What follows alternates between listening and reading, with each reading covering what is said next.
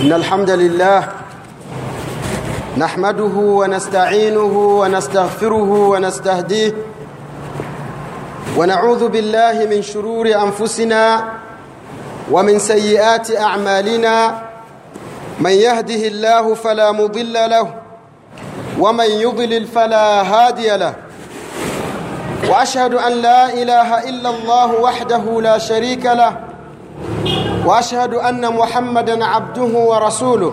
قال الله تعالى يا أيها الذين آمنوا اتقوا الله حق تقاته ولا تموتن إلا وأنتم مسلمون. وقال الله سبحانه وتعالى يا أيها الناس اتقوا ربكم الذي خلقكم من نفس واحدة وخلق منها زوجها وبث منهما رجالا كثيرا ونساء. واتقوا الله الذي تساءلون به والأرحام. إن الله كان عليكم رقيبا. وقال الله سبحانه وتعالى يا أيها الذين آمنوا اتقوا الله وقولوا قولا سديدا. يصلح لكم أعمالكم ويغفر لكم ذنوبكم. ومن يطع الله ورسوله فقد فاز فوزا عظيما. أما بعد فإن أصدق الحديث كتاب الله وخير الهدي هدي محمد صلى الله عليه وسلم وشر الأمور محدثاتها وكل محدثة بدعة وكل بدعة ضلالة وكل ضلالة في النار. اللهم إنا نعوذ بك من عذاب النار. Ndugu zangu katika iman baada ya kumshukuru Allah subhanahu wa ta'ala na kumtakia rehma mtume wetu Muhammadin sallallahu alayhi wasallam na kuhusieni ndugu zangu pamoja na kuihusia nafsi yangu juu ya kumcha Allah subhanahu wa ta'ala. Watukufu wa Islam tukiwa katika siku hii ya Ijumaa siku ya Eid siku ambayo Mwenyezi Mungu Subhanahu wa Ta'ala ameitukuza kwa kuifanya kuwa ni siku ambayo waislamu duniani wanakutana wakizungumza mambo mbalimbali yanayohusu dini yao na kisha kukumbushana yale ambayo Allah Subhanahu wa Ta'ala ameamrisha tukumbushane. Leo insha Allah Mwenyezi Mungu akipenda tutazungumza kuhusiana na kiumbe cha ajabu kabisa ambacho Mwenyezi Mungu Subhanahu wa Ta'ala kakifanya kuwa ni mazingatio miongoni mwetu sisi bin Adam. Kiumbe hicho ndugu zangu katika iman ni kiumbe ambacho watu wanakiona hakina faida yoyote. Kinaishi na sisi, kinakula kama sisi na tunaishi nacho katika majumba. Na sidhani kwamba kuna yoyote miongoni mwetu hana kiumbe hicho. Lakini kiumbe hicho Mwenyezi Mungu amekitukuza kwa kukifanya ni moja katika milango ya peponi na ni moja katika milango ya motoni. Ndugu zangu katika iman kiumbe hicho ni mama. Neno mama hiya awalu kalima natakaha bani adam bada wiladatihi mama ndio kiumbe cha kwanza ndio neno la kwanza ambalo mwanadamu wakati alipokuja hapa duniani alitamka neno hilo mama. Na ndio neno la kwanza la mwanadamu kulitamka pindi anapokuja hapa duniani. Ndugu zangu katika imani leo Mwenyezi Mungu akipenda tutamzungumzia mama. Na sababu ya kumzungumzia mama ni matukio ya ajabu yaliyoko katika majumba yetu. Matukio ambayo yanashangaza na kusikitisha yakiwemo ya kumnyanyapaa au kuto kumheshimu au kumdharau au kumwona si lolote si chochote mama katika nyumba. Bali linsanu ala nafsihi basira.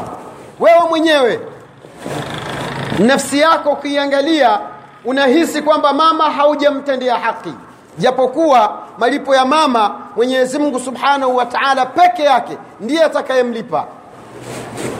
Ndugu zangu katika imani leo asubuhi nimejaaliwa kwenda kutembelea bombo.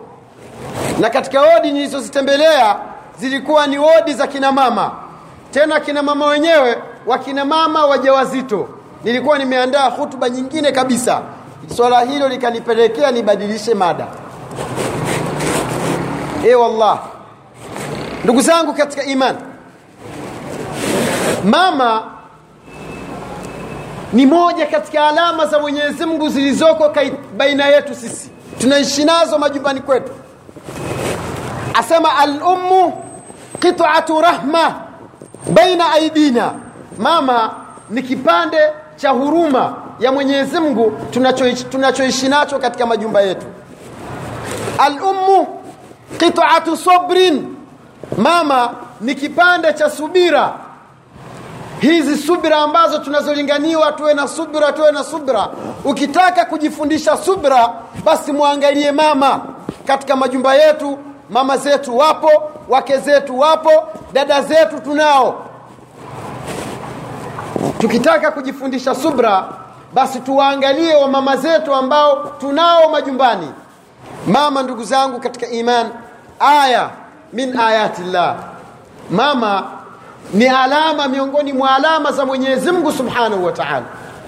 Mwisho kabisa nikisema labda niseme alummu sadiq wa zamil. Mama ni rafiki na ni mtu wa karibu na Allah subhanahu wa ta'ala. Kwa nini? Kwa sababu Mwenyezi Mungu subhanahu wa ta'ala alipokuja kuwazungumzia wazazi wawili aliwakutanisha naye Allah subhanahu wa ta'ala. Katika aya pale aliposema waqadha rabbuka waqadha rabbuka alla ta'budu illa iyyahu wa bilwalidaini ihsana.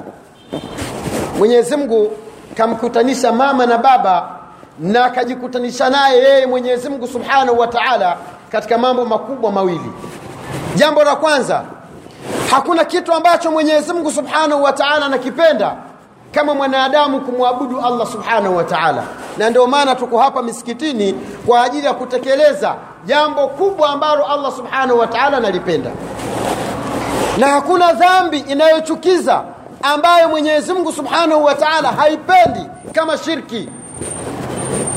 Akaamrisha katika aya jambo analolipenda zaidi na akakataza katika aya jambo ambalo analichukia zaidi, akaamrisha waja wake wawafanyie wema wazazi.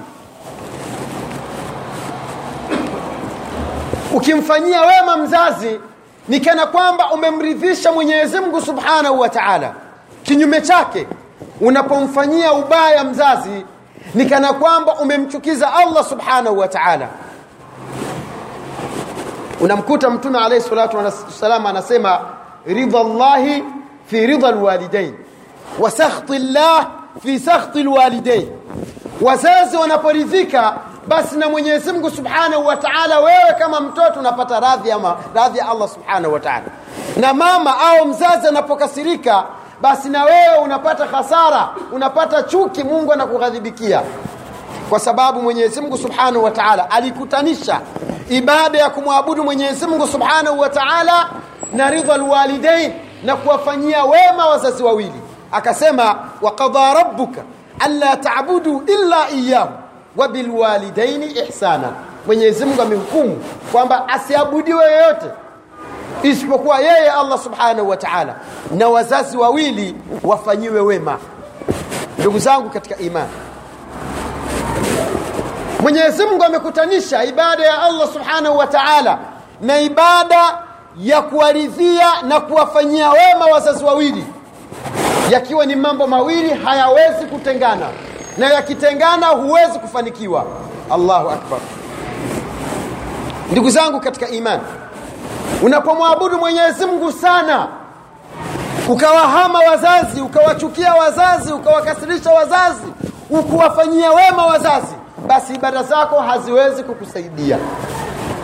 Vile vile ndugu zangu katika imani, unapowafanyia wazazi vizuri, ukawafanyia wema, alafu ukaacha kufanya ibada, pia huwezi, kufanyi, huwezi kufanikiwa ni mambo mawili yanashikana mbele ndio nyuma na nyuma ndio mbele ndugu zangu watukufu wa islamu nimetembelea bombo leo.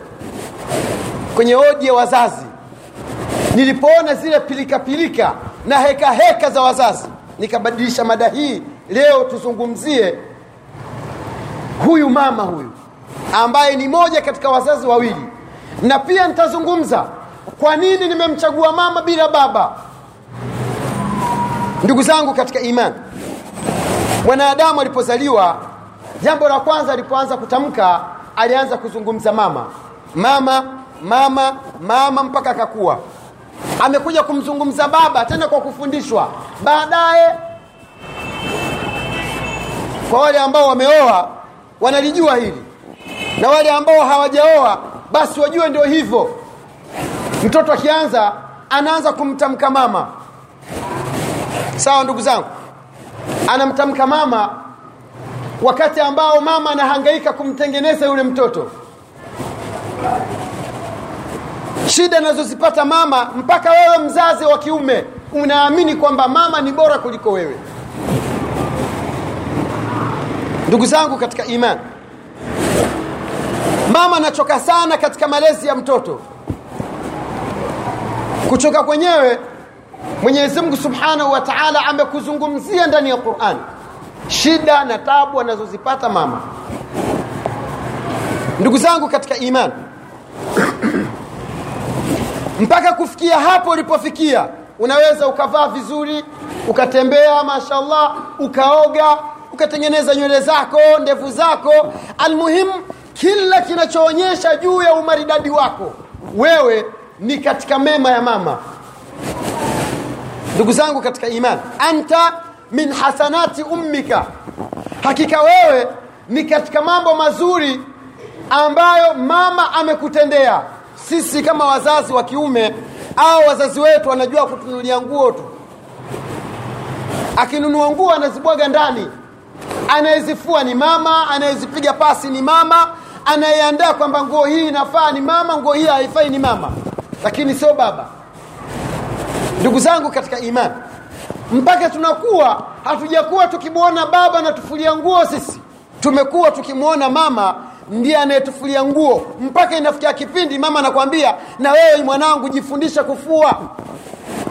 Basi wewe ni katika mazuri ya mama yako.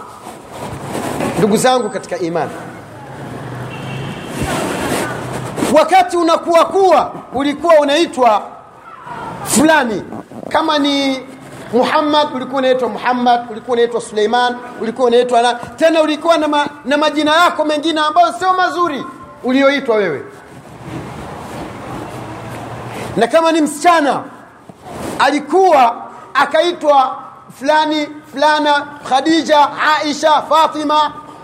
Leo hii ndugu yangu katika imani unaitwa baba fulani na wewe. Sawa waislamu leo hii unaitwa ustadhi fulani shekhe fulani. Leo hii unaitwa mheshimiwa fulani senita fulani. Anta min hasanati ummika. Hayo yote umeyapata ni miongoni mwa mambo mazuri mazuri ya mamako ndugu zangu katika imani mama anatakiwa apongezwe anatakiwa aombewe dua. Mama anatakiwa laiti kama kuna maneno yoyote mazuri yenye kuelezea shukrani yako kwa mama unatakiwa uyazungumze. Mimi fursa hii ndugu zangu niichukue kupeleka ujumbe kwa mama yangu. Nimwambie hivi ummi lau kana umruka fi yadi laiti kama umri wa mama angu mimi na mama zetu sote tulioko hapa msikitini uko mikononi mwetu basi tungeliwaongezea umri wao wakaishi muda mrefu japokuwa sisi tutakufa baada ya kuwaongezea muda. Ummi laiti kama sheria na mambo yote na mamlaka yote ya mwenyezi mungu ninayo mimi basi ningekunyanyua mpaka watu wakawa wanakuona mbinguni kwa kazi ngumu na kubwa aliyoifanya kutufanyia mimi na wewe. Ndugu zangu katika imani tupende tusipende sisi ni katika mazuri ya mama zetu. Watukufu wa islamu baada ya kuzungumza haya tumzungumzie huyu mama. Mama ni nani? Ndugu zangu katika iman mama ni katika viumbe vya mwenyezi mungu subhanahu wa taala ambao viumbe hivi mwenyezi mungu kavifanya kuwa ni alama ya rehma mmoja ambayo mwenyezi mungu aliishusha duniani. Mwenyezi mungu katika hadithi sahihi ambayo iko katika riadhu salihina anasema mwenyezi mungu duniani mwenyezi mungu ana rehma mia. Kisha duniani aliiteremsha rehma moja tu. Baada ya kuishusha rehma moja akabaki na, reh, na rehma 99 ambazo rehma hizo atawasaidia atawazawadia watu wa peponi. Sasa rehma moja ndugu zangu ndio tunayogombania. Wewe mimi mama ndege wanyama wote wanagombania rehma moja ya rehma ambayo ni moja katika rehma mia moja ambazo nazo mwenyezi mungu subhanahu wa taala. Sasa wanasema alummu mama alamatu lirahma ndio alama ya ile rehma ambayo mwenyezi mungu aliishusha. Na ni kweli. Mama ni nani? Asema alummu manaratu sabrin wa kitabu sabrin wa tarikhu sabrin fi hayati lbashariya asema mama ndio alama ya uvumilivu. Mama ndio kinara cha uvumilivu na mama ndio mafunzo na ni, na, ni, na ni kitabu ambacho waislamu tunatakiwa tujifundishe kuwa na subra kwa kupitia mama. Maneno haya nikiyazungumza yanaweza tusiyakubali mia kwa mia. Lakini wallahi nataka leo utoke hapa katika msikiti huu umekubali kwamba mama sio kitu cha kawaida bwana mmoja alisoma. Baada ya kusoma akasoma jinsi mtoto anavyokaa tumboni mimba inavyokuwa mpaka mama kujifungua kulea mtoto na nini. Akaja akafungua quran akasoma mwenyezi mungu alivyozungumzia alivyomzungumzia mtoto kukua kwake. Akaja katika hadithi za mtume salllahu alaihi wasallam akazisoma jinsi zilivyozungumza lakini jambo hilo halikumtia athari katika nafsi yake sawa. Faqala akasema falamma kabirtu zama nilipokuwa fazawajani abi akaniozesha baba yangu. Tarabaitu wa ishtu asema nilikuwa na nikaishi maa zaujati pamoja na, na, na mke wangu mulahidhan khatawati alhamli nikiwa ninachunguza mwanamke anapopata mimba anakuwa katika hali gani twende tuingie katika viwanja vya mama. Ndugu zangu katika imani. Bwana huyu anasema nilianza kumchunguza mke wangu. Baada ya kuoa babangu aliniozesha mke mzuri tu. Na alhamdulillah nikapata nikapata bahati ya mke wangu kubeba mimba akiwa ni mdogo mapema. Asema nikaanza kuchunguza hatua moja mpaka hatua nyingine ya ule ujauzito wa mke wangu. Ndugu zangu katika imani wale wenye wake wanaijua hatua hii. Lakini kwa sababu mwenyezi mungu anatuletea mawaidha mpaka majumbani kwetu lakini hatuko tayari kuzingatia twaliona ni jambo la kawaida tu. E wallahi huyu bwana anasema hamalat zaujati mke wangu alipata ujauzito. Asema baada ya kupata ujauzito nikamshukuru mwenyezi mungu kwamba kanijalia mimi kupata nema ya kupata mtoto mapema. Asema fabadatu utabiu khatawati hamli zaujati nikaanza kufuatilia hatua baada ya hatua ya mimba ya mke wangu. Na ni kweli mume ndio ana haki ya kufuatilia mimba ya mke wake. Kwa sababu mke anapokuwa chumbani na mume anapokuwa chumbani hakuna hijabu sawa jamani? Asema fabadatu utabiha fi awal lahdha nikaanza kufuatilia mwanzo kabisa. Ni kweli daraja aliyoipewa mama anastahiki? Asema katika zama za mwanzo nikawa ninamnunulia vyakula vizuri. Famalatu thallaja bidajaja walluhum biashkaliha almutanawia asema nikajaza lile friza langu nyama mbalimbali nyama za kuku masteki kwamba mke wangu nihakikishe kwamba mimba yake anaibeba vizuri. Asema fakanat tatruku llahma wataakulu tin. Yule mwanamke ikawa katika vitu ambavyo hataki kuviona. Vitu nyama maini maini sijui vitu vizuri vizuri. Akiona kwenye friji anakimbia kwenda kutapika alafu anakula udongo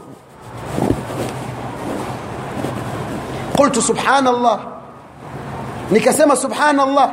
Kaifa tatruku tin? Asema bwana nilikuwa namfuata nyuma nyuma asinione. Anaenda kufanya nini? Asema namkuta anatapika kwenye sinki. Baada ya kutapika anazunguka nyuma ya nyumba anachukua udongo anakula. Ndugu zangu katika imani asema hii ni mwanzo wa mwanzo wa mimba wala sio mwisho. Baada ya hapo asema nikiona nikijaribu kumwambia ni, niambie chakula ambacho unachotaka wewe nikununulie anaambia kaniletee vyakula ambavyo ni vya kawaida. Sitaki kula chakula chochote. Angalia kwa sababu mwili wa mwanadamu hauhimili kubeba mwili mwingine. Na unapo, unapobeba mwili mwingine mfano kama mama aka, akawa na ujauzito basi ule ujauzito peke yake hauonyeshi juu ya ukamilifu wa mwanadamu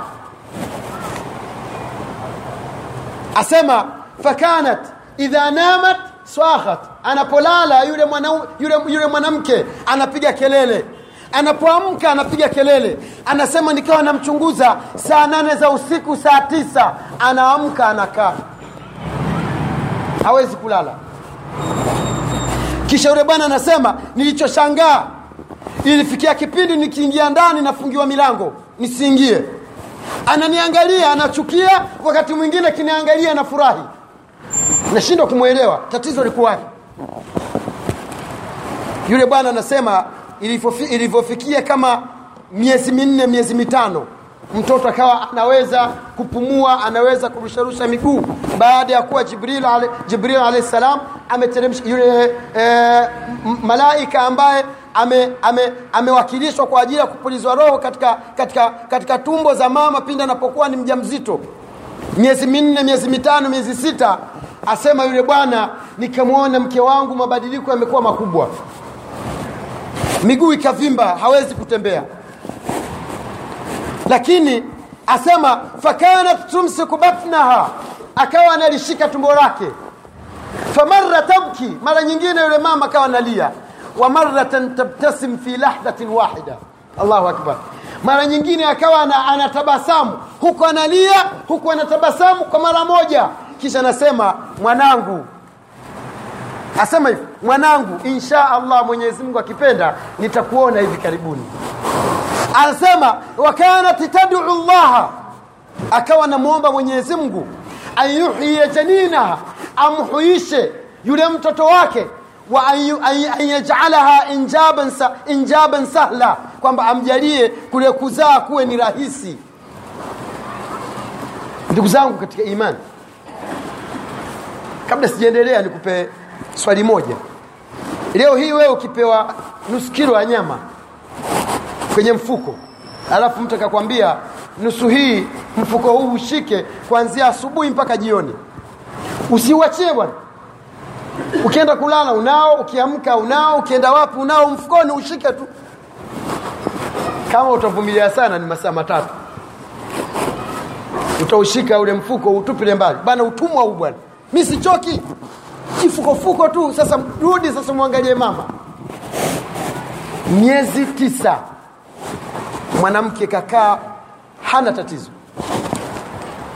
Yule bwana anasema ilipofikia wakati wa kujifungua eh, kujifungua mke wangu asema qamati dunia. Dunia ilisimama. Kusimama kwake ni kwamba hawezi kufanya chochote. Na hivi ndivyo ilivyo kwa mwanamke. Mwanamke anapofikia wakati sasa ni wakati hatari wa kujifungua.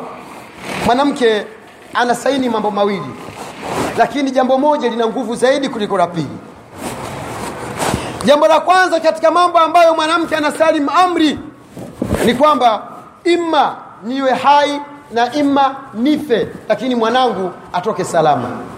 Allahu akbar. Mambo mawili.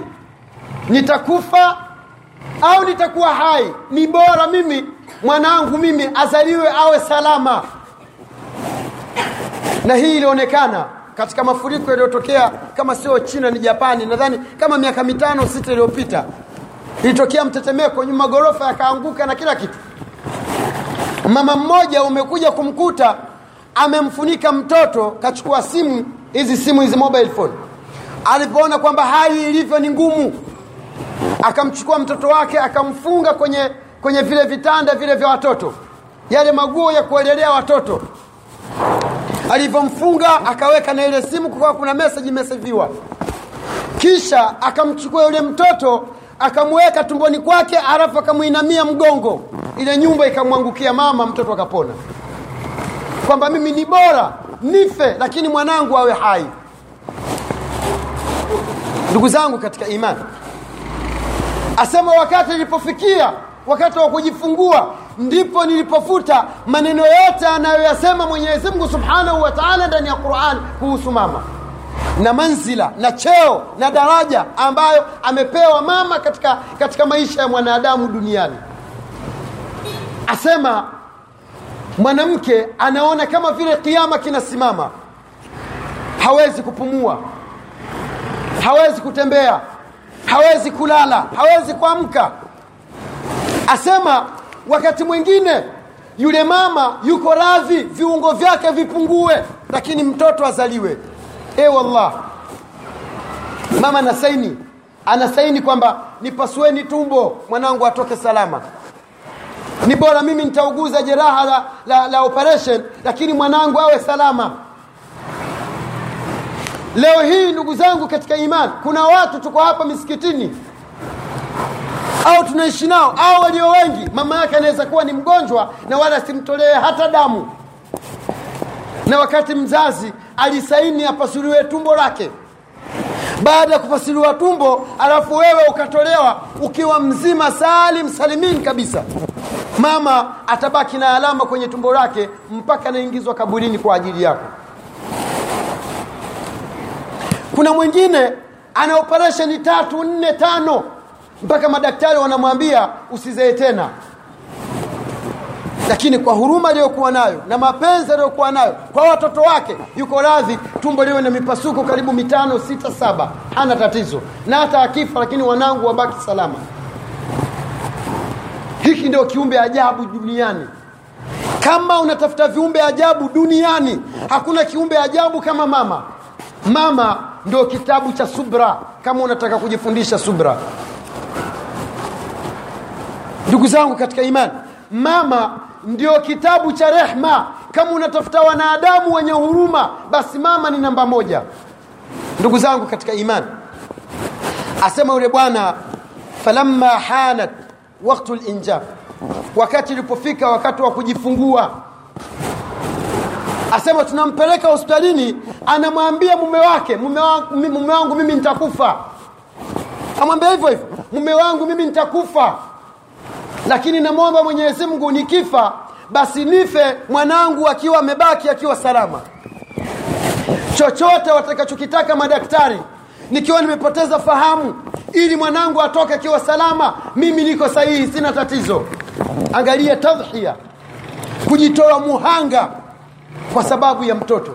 Na mtoto mwenyewe inayemzungumzia ni mimi niliyesimama hapa na wewe uliyekaa hapa msikitini unanisikia. Wote hapa tuna mama ima mama zetu wako hai au mama zetu wametangulia lakini wote tuna mama.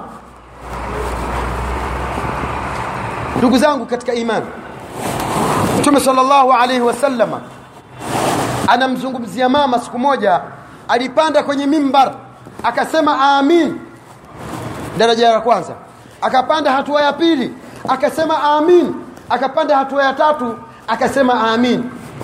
Kisha akasimama kahutubu alivyomaliza kutoa khutba mtume salllahu alaihi wasallam akaulizwa na masahaba kwa nini tumekuona unasema amin? Kwa lipi? Asema amenijia jibrilu alaihi salam. Akaniambia ewe muhammad sema amin kwamba ameangukia pua mtu yoyote ambaye amefikiwa na wazazi wawili au mmojawapo na yeye akiwa hai alafu akuingia peponi. Mtume akasema amin kweli amepata hasara waislamu tumepata hasara ikiwa mwenyezi mungu katujalia tuna wazazi wawili. Sawa waislamu tuna wazazi wawili au mmoja katika hawa wawili wako hai halafu sisi tukaingia motoni. Hiyo ni hasara kubwa. Bimaana alabu walum min abwabi ljanna baba na mama ni miongoni mwa milango ya peponi. Narudia tena waislamu Jibrilu aliomba dua, yoyote atakayemdiriki atakayewadiriki wazazi wake wawili hakuingia peponi, basi mtu huyo amepata khasara Mtume akasema amin. Ma adham hadha dua, ukubwa ulioje wa dua hii. jibrilun yad'u wanabiyu sallallahu alayhi wasallam yuamin Jibrilu anaomba dua, alafu mtume sallallahu alayhi wasallam anasema amin. Hiyo dua itaziliwa na nani? Nani atakaiziwia dua hiyo? Sasa je ndugu zangu katika imani hatujapata hiyo hasara? Au wenzangu mambo yako mazuri kwa wazazi huko. Ndugu zangu au wenzangu mambo kwa wazazi ni mazuri. Wewe hapa hapa mjini hapa ukiangalia chini kuna tiles ndani ya nyumba yako. Ukuta una tiles safi kabisa unapaka na maji unaosha na, na, na sabuni sawa waislamu? Ukienda vyooni akramakumullah ukienda vyooni ah, mambo safi na gazeti unasoma. Ni kweli wazazi wetu vijijini wako hivyo kama unavyoishi wewe? Five.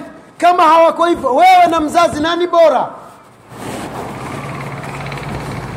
Ndugu zangu katika imani mtume sallallahu alaihi wasallam alisema amin kwamba amepata hasara atakayewadiriki wazazi wawili halafu akuingia peponi waislamu. Mwenyezi mungu subhanahu wa taala anazungumza ndani ya qurani kwa kusema wawasaina linsan tumempa usia tukamnasihi mwanadamu sawa biwalidaihi kwa wazazi wake wawili ihsanan awafanyie wema. Baada ya kuzungumza wazazi wawili akahamia moja kwa moja kwa mama. Akasema hamalathu ummuhu kurhan wa wada'athu kurhan wa hamluhu wa fisaluhu 30 shahra. Allahu akbar. Mwenyezi Mungu mtukufu anasema tumempa usia tumemuhusia mwanadamu wazazi wake wawili awafanyie wema hapa amekutanishwa baba na mama. Kisha Mwenyezi Mungu akamtenga baba akamchukua baba akamweka pembeni akamrudia mama kuonyesha fadhila za mama. Utukufu wa mama ni mkubwa kuliko utukufu wa baba. Akasema hamalatu ummuhu kurha. Huyo mwanadamu mama yake amembeba ndani ya tumbo lake kurhan kwa shida mungu ndiye anayejua shida na mungu ndiye anayejua wepesi. Kisha allah subhanahu wa taala akasema kwamba mama alimzaa alimbeba mtoto wake tumboni kwa shida. Nani mwingine atakayezungumza wepesi wa mimba kwa mama kama sio allah? Nani ndugu zangu? Nani mwenye kujua mwenye kujua siri zote na taabu zote na hisia zote ambazo mama anazisikia anapokuwa ni mjamzito? Nani mwenyezi mungu akasema hamalatu ummuhu kurha. Kwamba mama yake amembeba kwa shida. Mimba hiyo tulioizungumza. Mimi nadhani tupende tusipende tutakubaliana kwamba mama anapata shida wakati anapokuwa na mimba. Kwa sababu allah kalithibitisha hilo. Kisha angalia wawadhaatuhu kurhan. Na mama wakati wa kujifungua amejifungua kumzaa huyu mwanadamu kwa shida. Kisha mungu akaanza kuzungumza tabu zingine. Wa hamluhu wa fiswaluhu thalathuna shahra. Ukiikusanya ile mimba na kujifungua na kumlea mtoto mpaka aweze kusema baba baba mama kaonja joto la jiwe ndugu zangu. Mama kakojolewa mama kanye, kanyewa mama sijui kafanyaje sijui kafanya Ye, leo kila siku ni kwenda mtoni kufua kwa wale ambao ni mitoni kwenda visimani kufua nguo zako. Anafua sasa hivi anakuvisha sasa hivi na unakojoa. Mungu ana haki ya kumwita mama kwamba kweli kapata shida.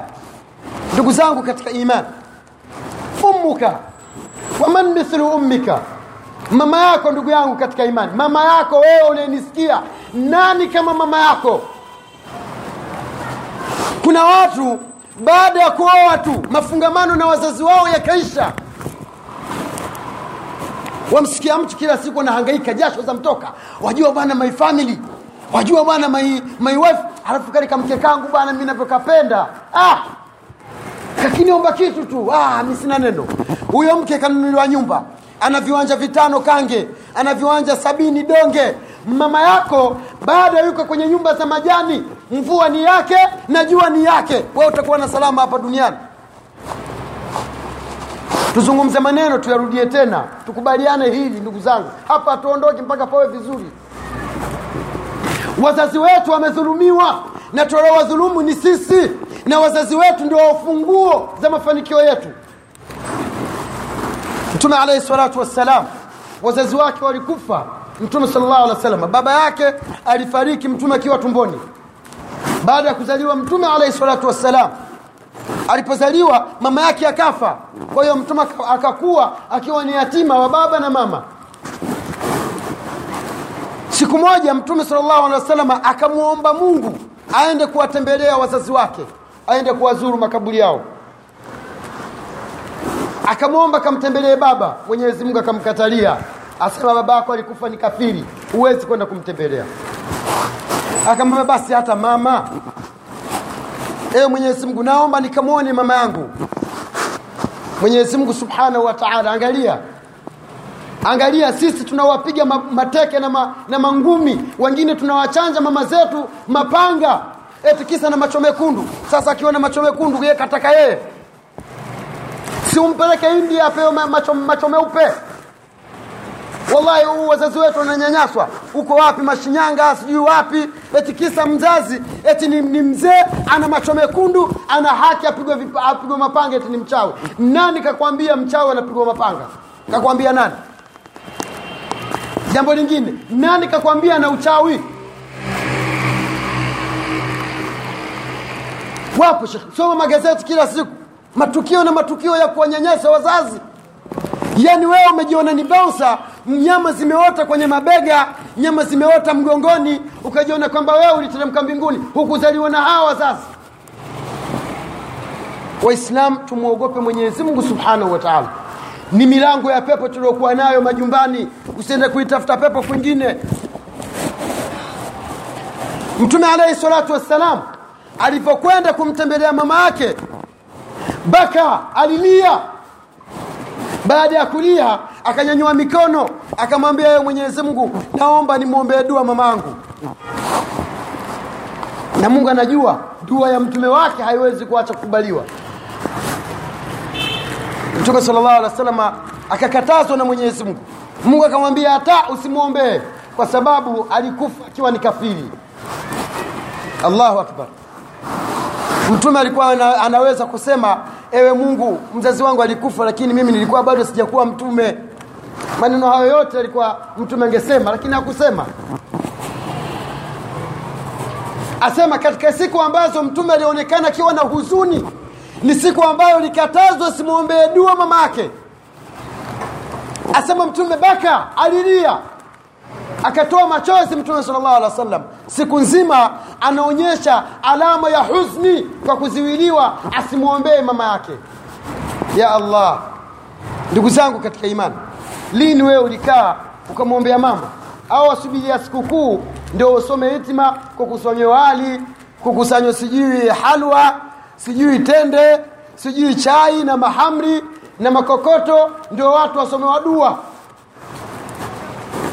huu huku ni kukosa adabu ndugu zangu. Kuwakosea wazazi. Mzazi alikuwa anakupeleka shule. Ukirudi shule una uhakika ugali umefunikwa kwenye poti au umefunikwa, umefunikwa kwenye chungu. Unafika mwenyewe unafungua unajisevia unakula vizuri unashiba. Unaposhiba mchana na una uhakika jioni lazima ule. Sawa? Baada ya hapo una uhakika wa kuvaa nguo una uhakika wa kulala? Kwa nini mzazi wako wewe hakufanya kwamba wewe uwe unakula sikukuu mpaka sikukuu nyingine? Leo hii amekufa umemsahau kana kwamba wewe uli, ulizaliwa na ulizaliwa na mti au ulitoka mbinguni. Ndugu zangu katika imani wazazi wetu wana haki tuwaombee dua. Wale ambao wazazi wao wameshafariki. Tena kuwaombea dua kwenyewe sio kuombea dua za blabla tu.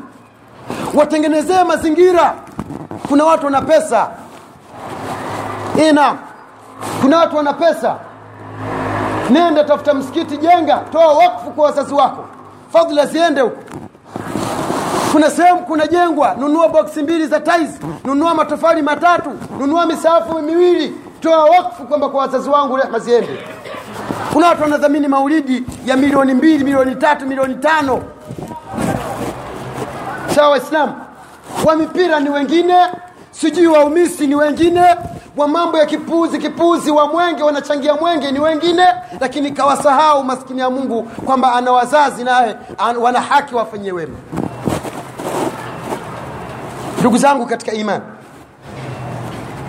mzazi ni mlango wa pepo. Ukitaka kuingia mlango wa pepo wa mzazi basi kuingia kwake ni rahisi na ukitaka kuingia motoni kwa kupitia mzazi mlango wake ni rahisi. Kwa tusije tukakaa tukawa tunakuja msikitini tunaswali kumbe ni katika watu wa motoni. Waliyadhu billah. Hii wallahi pengine wewe unapofika nyumbani ni mkorofi kabisa mpaka mama hataki kukutuma kitu. Hutumi wewe. Wasichana wangapi sasa hivi anapotaka kutoka mama yake anakataa? Usitoke bibi Fatma usitoke mimi sitaki utoke sasa hivi si anamwambia utake nitoke utake nisitoke nitatoka. Wangapi? Haya vijana wangapi ambao we kijana unajua kabisa baba yangu mimi sitaki baada ya swalatul isha nitoke na wewe unatoka. Ni vitu gani ambavyo ulikuwa unajua kabisa? Marehemu baba yangu alikuwa hataki nifanye hivi lakini kwa sababu ameshakufa atakatazana nani bwana? Mi niko huru na unafanya. Qadhiyatu luquq min kabairi dhunub kuwahama wazazi kuwatenga wazazi na kuwakimbia wazazi na kutoa kuwaheshimu wazazi ni katika madhambi makubwa yenye kuangamiza barakallahu li wa lakum bilqurani alazim ونفعني وإياكم بما فيه من الآيات وذكر الحكيم أقول قولي هذا وأستغفر الله لي ولكم وعن سائر المسلمين والمسلمات فاستغفروه إنه هو الغفور الرحيم وهو البار الكريم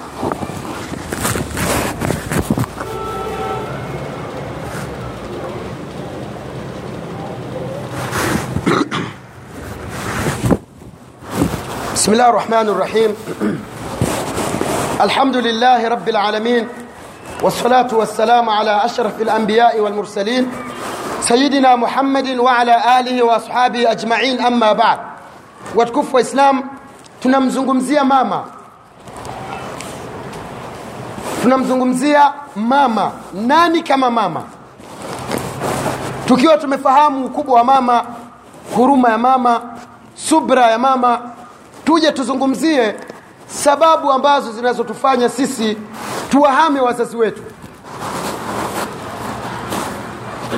Leo hii katika majumba unapoingia nyumbani yani ile uquq unaiona wazi wazi. Watoto kutoka kumheshimu mama au baba kutoka kusikiliza kauli za baba kutoka kufuata amri za baba nyumbani. Watoto wa kike sasa hivi wallahi ndugu zangu atahaddaku kwamba hakuna msichana yoyote anayetembea mtaani kuanzia saa mbili saa tatu kama mbuzi aliyekata kamba isipokuwa mama yake hapendi na baba yake hapendi. Hata uwe vipi kupenda lakini anatembea na kufanya mambo yake ya uhuni mambo ambayo siokuwa na maana kwa sababu amekushinda. Mwenyewe unasema kabisa wamenishinda hizi ndio kauli tulizokuwa nazo. Na meseji hii siipeleki kwa baba. Naipeleke kwa huyu mtoto aliyeshindikana kwamba amwogope mwenyezi mungu subhanahu wa taala. Akifa hali ya kuwa ni mwenye kuwahama au kutoa kutii amri za wazazi hawezi kufanikiwa hata kama ana swali. Wazazi nyumbani ni lazima wafatwe. Bora kwamba sikuamrishe masia asikwambie kaninulie pombe kaninunulie sigara kaninunulie sijui kanifanyia nini kanifanyie mpango sijui kuna asikutume sijui kwenye nini. Ah, ikiwa ni katika masia mwanadamu utakiwi kumtii mwanadamu wenzako katika kumwasi mwenyezi mungu. La taata lilmakhluq fi masiyati lkhaliq huwezi kumtii mwanadamu katika kumwasi mungu. Lakini ndugu zangu katika imani kila mzazi aliyechoka kumlea mtoto wake anapenda aone maendeleo mazuri kwa mwanawe. Leo hii ndugu yangu katika imani unapoambiwa mtoto wako mashallah akapata division 1 kwenye, kwenye, kwenye mitihani ya form 4 au form 6 au kamaliza mashallah akapata kazi mzazi anasikia raha anapoambiwa maendeleo ya mtoto wake. Upende ndugu yangu usipende ndio hivyo. Na vile vile kwamba mzazi anajisikia vibaya anapoambiwa mtoto wako mwizi msichana wako ni kahaba. Anapoambiwa sijui mtoto yani ripoti zote mbaya. Anapoambiwa mtoto wako ni mvuta bangi ni mteja sasa hivi kawa teja hakuna mzazi ambaye anafurahia habari hiyo. Kwa hiyo ndugu yangu katika imani sisi wenye wazazi ikiwa tunafanya vitu ambavyo haviwaridhishi wazazi basi tumeingia moja kwa moja katika hukuku tumewahama wazazi. Tumefanya dhambi katika madhambi makubwa ambayo tunastahiki tuangamie mwenyezi mungu atukinge na mwenyezi mungu asituangamize. Ndugu zangu katika imani sababu ya kwanza inayofanya watoto wasiwaheshimu wazazi na hasa mama ndugu zangu mtoto anaweza kusema ah, baba usimchezee baba. Baba akikasirika si mchezo. Lakini mama zetu tumewafanya kama ni mikeka au majamvi ya kukanyagia majumbani. Mama hana sauti yoyote. E wallahi mama zetu hawana sauti. Na haya nayozungumza kila mmoja arudi nyumbani ajue aangalie anaishi vipi na mamake. Au mama anaishi vipi na watoto wake. Mtoto anafanya chochote anachokitaka mbele ya mama. Sababu ya kwanza ndugu zangu aljahlun. Watoto kutokuwa na, na taaluma au kutokuwa na elimu ya kumjua baba na kumjua mama mtoto anapokuwa hamjui baba hamjui mama isipokuwa ni kwamba kamzaa tu. Juzi nilikuwa naangalia aljazira kwenye taarifa ya habari. Sasa hivi wanawake wanakodishwa.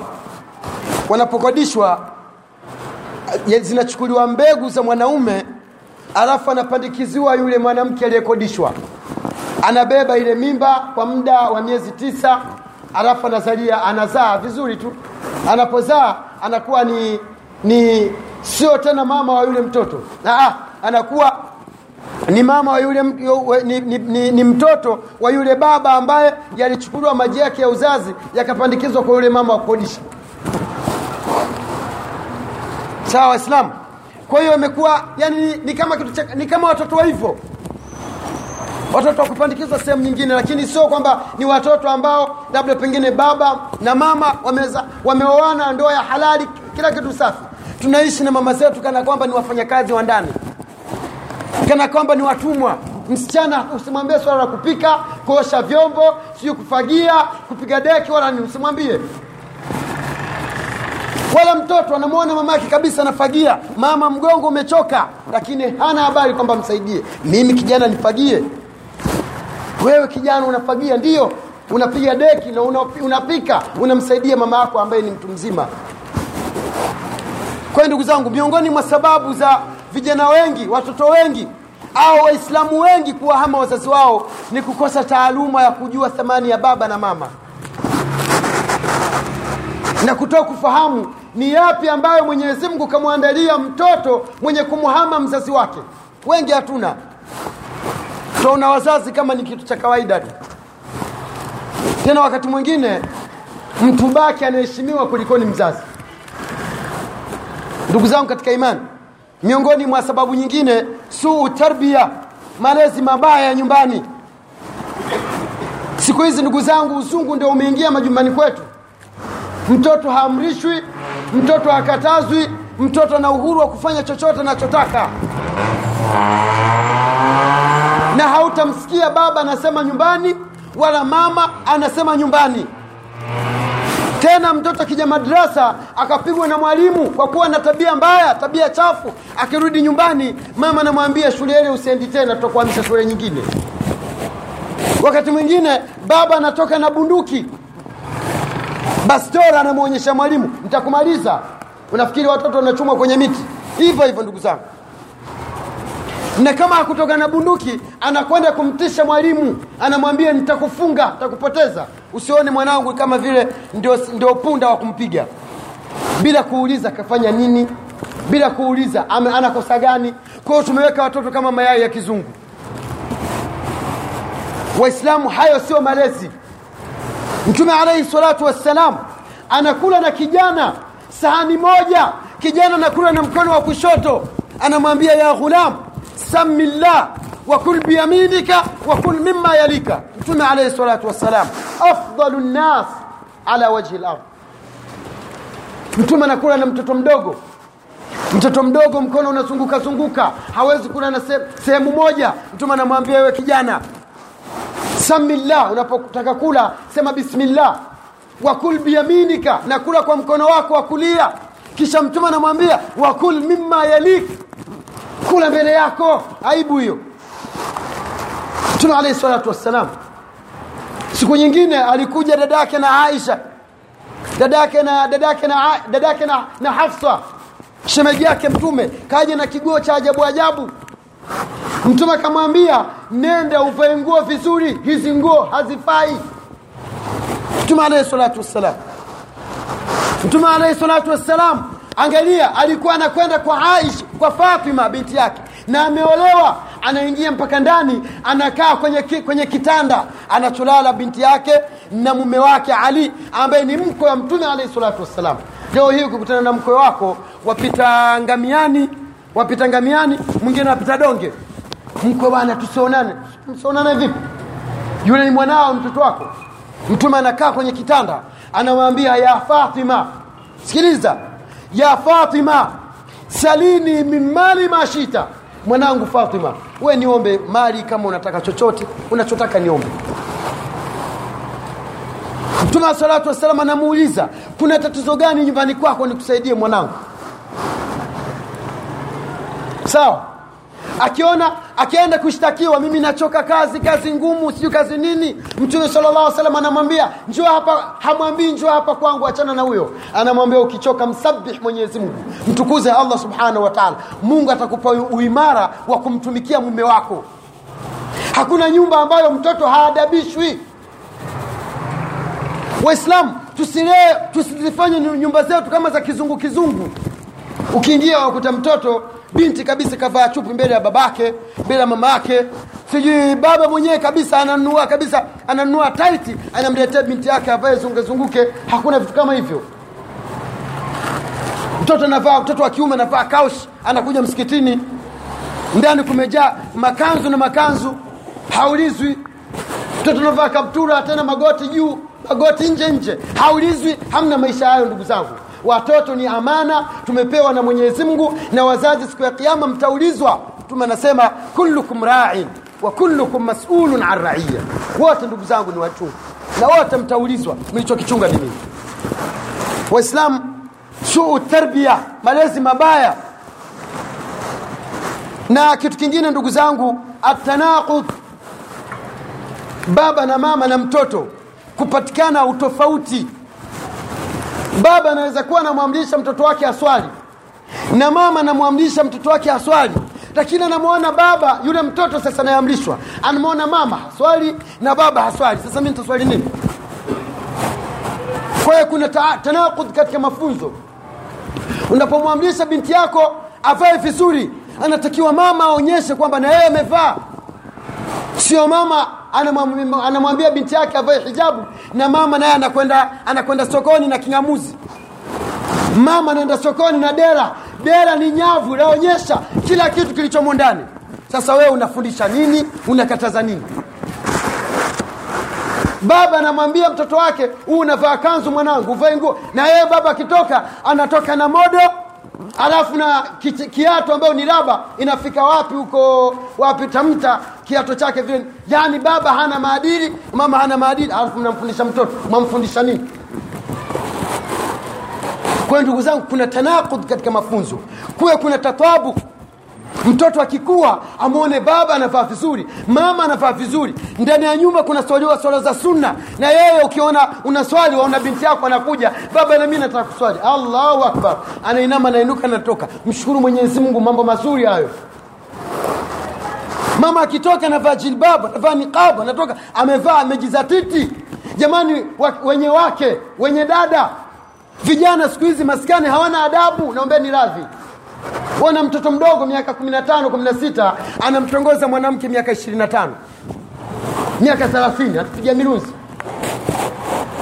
kwa hiyo sikubali binti yako akatoka ovyo ovyo atoke kivaa stara atoke amevaa hijabu haya ndio malezi ndugu zangu wamwambia mtoto wako binti yako avae hijabu na wewe mama ukitoka enda na sketi watoka vichwa wazi.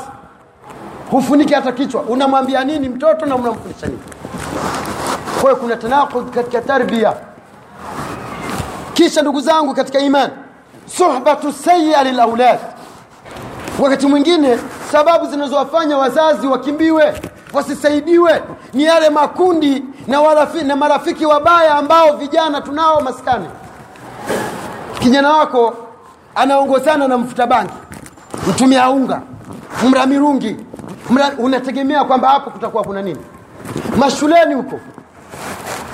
Hatuna nasaa tunazowapa watoto wanapokwenda shule. Wampa ada ukamnunulia begi na kigodoro basi umwambia mwanangu nenda usome yesu. Naona natoa hela. Eh basi mi ni msifu mzee mmoja pale barabara ya sita na swali sana. Alipotaka kwenda kumsomesha mtoto wake china alimwambia mimi ustadhi ya kwangu yote nimempa. Lakini nataka nimpe amana na dhima aje kwako na wewe ukae naye umweleze hali halisi za shule. Kwa hiyo mtoto anakwenda shule anajua mazingira yako ya, ya, vipi shuleni. Sio watu wa mtoto wamtoa sadaka tu bwana. Na pia ziangaliwe na hizo shule anazokwenda kusomeshwa mtoto wamtoa mtoto tanga kakuwa anajua kuvaa hijabu anajua wampeleka chuo kikuu tumaini iringa. Asubuhi gwaridi la kwanza tumsifu baba yetu yesu. Sawa? Siku ya kwanza atavumilia siku ya pili atavumilia siku ya tatu hata kwenda kwenye kumsifu yesu atavaa na yeye kama vile wanavyovaa wasichana wengine pale. Waislamu hatuzungumzi mbali. Nendeni kange kwenye chuo cha ualimu nendeni kange. Kama utaona pakuweka macho nendeni hatuzungumzi mbali kwamba ni sehemu nyingine.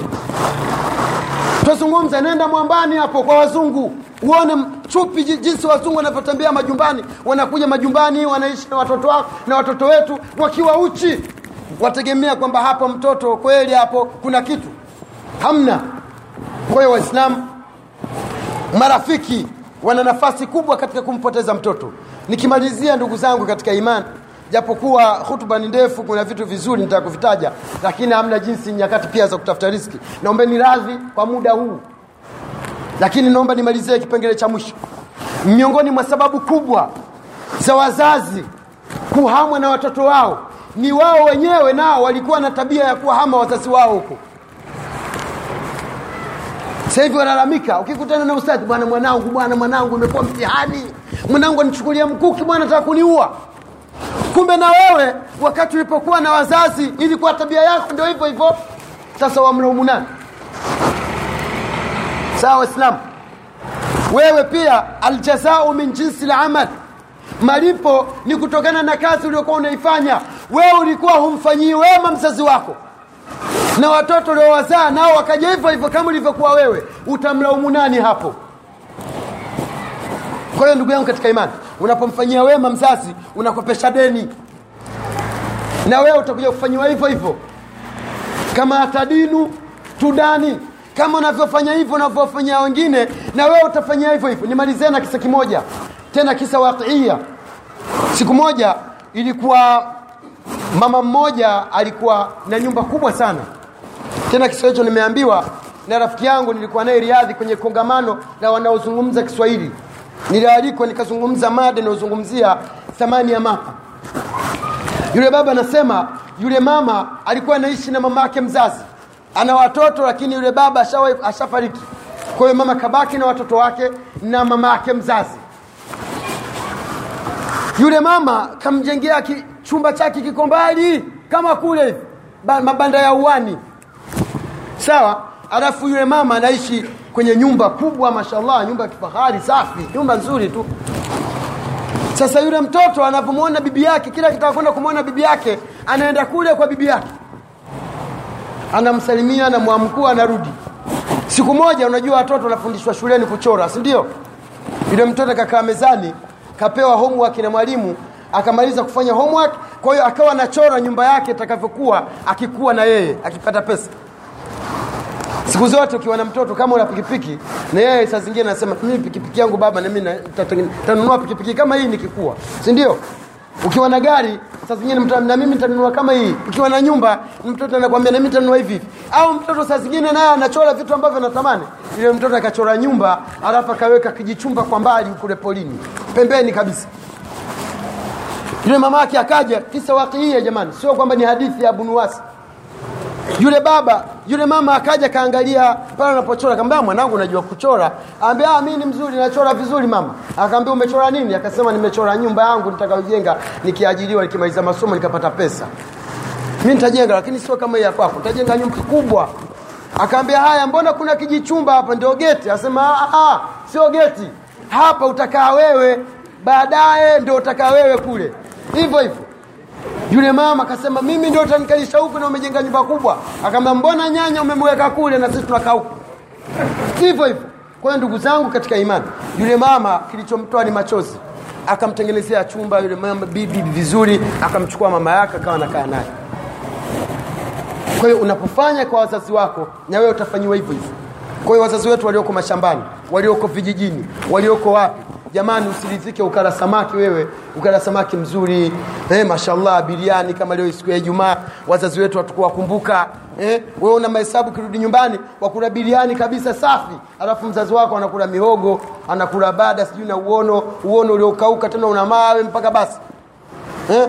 kwa hiyo ndugu zangu katika imani tujitahidi kuwafanyia wema wazazi ukimfanyia wema mzazi wako ni moja katika sababu za kuingia peponi. Ugonjwa huu unaozungumza hapa ni ugonjwa wa taifa. Hakuna nyumba zilizosalimika. Ima waliokufa tumewasahau au waliokuwa hai tuwaona kama kama tambarabofu wanavyoita naombeni radhi. Lakini ndugu zangu hawa hawa wazazi tunaowakanyaga ndio sababu za kuingia kwetu peponi. Allahuma salli ala muhammadin waala ali muhammad كما صليت على إبراهيم وعلى آل إبراهيم وبارك على محمد وعلى آل محمد كما باركت على إبراهيم وعلى آل إبراهيم في العالمين إنك حميد مجيد. اللهم ارض عن الخلفاء الأربعة الكرام سائل أصحاب رسول الله صلى الله عليه وسلم. ربنا آتنا في الدنيا حسنة في الآخرة حسنة وقنا عذاب النار وعذاب الدين وعذاب القبر. وارزقنا نظر إلى وجهك الكريم. اللهم أرنا الحق حقا وارزقنا اتباعه. وارنا الباطل الباطل وارزقنا اجتنابه وصلى الله على سيدنا محمد وعلى آله وأصحابه وسلم والحمد lillahi rabbil alamin waislamu naombeni radhi tena naombeni radhi tena kwa kurefusha khutba lakini mada hii ni zawadi kwenu ninyi na tumwombe mwenyezi mungu aturuzuku tuweze kuyatekeleza haya usikae leo hii usitoke msikitini kujenyanyua mikono ukawaombea wazazi wako naomba radhi kwamba nimechukua muda mrefu lakini imehitajika iwe hivyo na bado kwamba kulikuwa kuna vitu ambavyo mwislamu akivifanya moja kwa moja vinahesabika ni katika kuwahama wazazi. Sikuvitaja kulingana na muda. Inshallah mwenyezi mungu akitukutanisha siku nyingine tutaendelea na tutazungumza. Allah akitupa nafasi nyingine kama hii. Kitu kingine nimefurahi sana kusimama kwenye mimbari hii. Ni ya muda mrefu ndugu zangu tangu enzi hizo kwa wale wanaonijua lakini inshallah tumwombe allah subhanahu wa taala amuhifadhi mzee wangu naye pia hutuba hii ni zawadi kwangu kwa sababu kanilea mimi mimi pia ni katika mema ya babu. Kuna magunia mengi ya, ya unga nimeyamaliza humu ndani. Kwa hiyo alhamdulillah tumwombee pia hai kheri. Mwenyezi mungu ampe maisha marefu. Kwa haya machache ndugu zangu tujiandae na kuswali